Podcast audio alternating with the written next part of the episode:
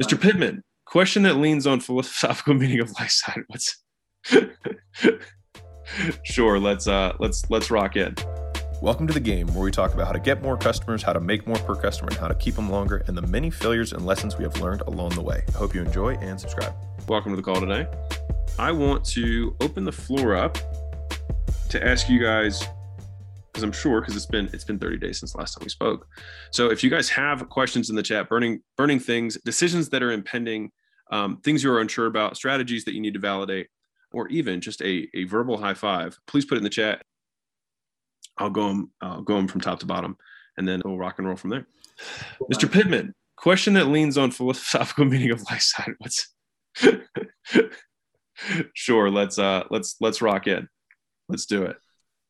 So in your podcast, you talk yeah. a lot about the um like how happiness is like the equation of like wants versus needs and like I had a million cash in the bank, but I was living off of 30 grand or something like that.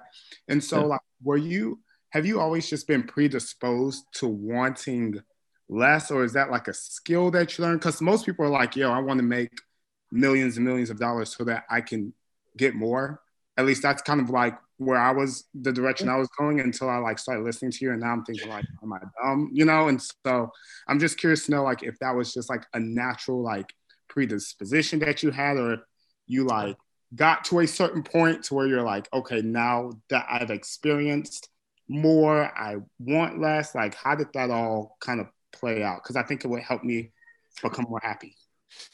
Man that's a loaded question. It has probably been what that question has been the, the primary thing that's occupied my mind space in the last 18 months. And so for context, I don't talk as much publicly about what we do, but like between our all of the companies that we own, we're doing just under 2 million a week. Like I don't need to take these calls. Right. I do these things because like they're the few things that I derive joy from like I love, you know, like I like hearing Peter's updates. I like hearing Patrick knowing that he's he's he's, he's moving, you know, forward in the chiropractor business. And Jason's finally getting his fucking lead gen uh set up. And Mackie, you're doing your own dance thing, which is sick. You know what I mean? And Michael, I know I remember your first sale, like that that is where I find meaning. And so I think first off, if you redefine the term from happiness, which is which is based on outside circumstances, you are happy as a reaction Joy comes from within, which means that I can be sad and sorrowful and filled with joy. You can mourn and be joyful because joyful is, an, is how you choose to experience the circumstances. So first, I would redefine the word that you're shooting for, right? Um, the second thing is is asking like, but why, right? And so a lot of us want to make money because we're like, I want to, you know, uh, and and then and then when we talk publicly, it's like I want to leave a legacy, I want to leave an impact, blah blah blah blah blah, right? All that stuff. I want to help people, but the reality is that everything that you do that is external achievement is ephemeral. And what it means is it literally only exists on the physical plane, and that physical plane is temporary, which means it will end. Which means that all of the achievements and all the things that you're doing on this plane, literally by definition, will have no lasting impact Real quick, guys, you guys already know that I don't run any ads on this and I don't sell anything. And so the only ask that I can ever have of you guys is that you help me spread the word so we can help more entrepreneurs make more money, feed their families, make better products, and have better experiences for their employees and customers. And the only way we do that is if you can rate and review and share this podcast. So the single thing that I ask you to do is you can just leave a review. It'll take you 10 seconds or one type of the thumb. It would mean the absolute world to me. And more importantly, it may change the world of someone else. And so if it means that nothing that you do, any all the things that you accomplish and all the things or rather the wealth that you accumulate will eventually disappear, it changes the perspective somewhat. And so the way that I like to think about it is the analogy of a casino.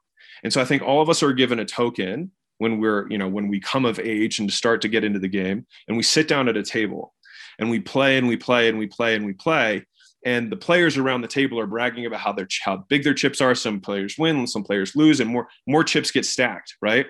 But the difference between that casino and the casino of life is that at the end of the day, you leave the table with your chips still on it, and you don't cash out, and then everyone takes the chips that you had there. So you're playing a fake game with fake money.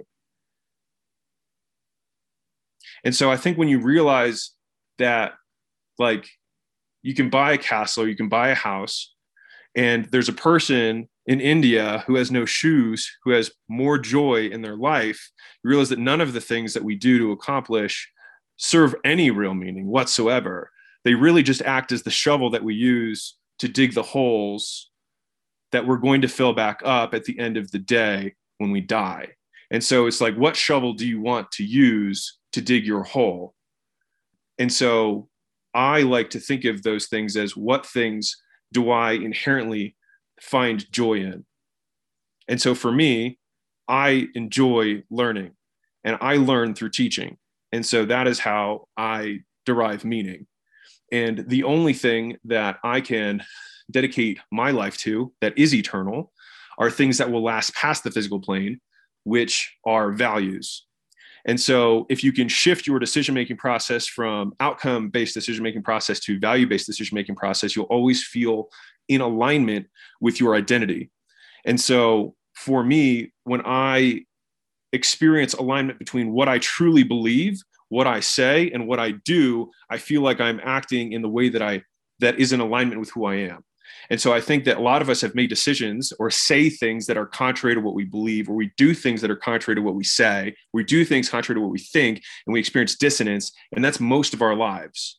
And so I think that if you can free yourself into thinking, I can I believe these things to be true. I say them with certainty, and uh, and my life is a reflection of those things, which I believe to be to be meaningful. And I can dedicate my life to that eternal value, and that value will exist after I die.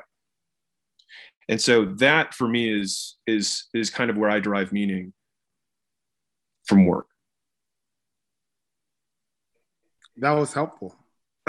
um, yeah, that was real big. How have you defined your values though? You know, like did you like sit on a stone and say like I value integrity and courage and like what does what does that look like and how does that play I mean, obviously, if you do business, you're doing it with integrity and courage or whatever your values are. But like, how but you do, may not be.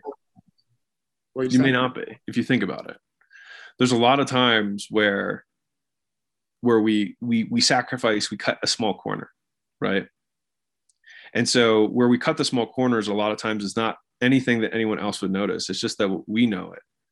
Like you make the email campaign and you just know you didn't do your best. You just wanted to get it done right? You made the ad and you didn't really go through the process that you know you should be going through, right? You made the the VSL and you just tried to knock it out because it was on your to-do list rather than thinking like I'm going to make this truly excellent. And so every time you do that, you live outside of the values that you have for yourself. And so I think that like you you feel like you live in alignment when what you say to others about what you believe is actually what you do. And so, yes, sure, we all believe in being honest. Sure, we all believe in trying hard. Sure, we all believe in doing your best, but no one fucking does.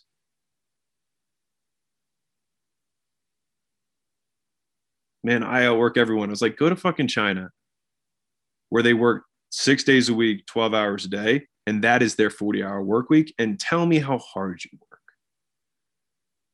I work the weekend ooh, you're so hardcore, right?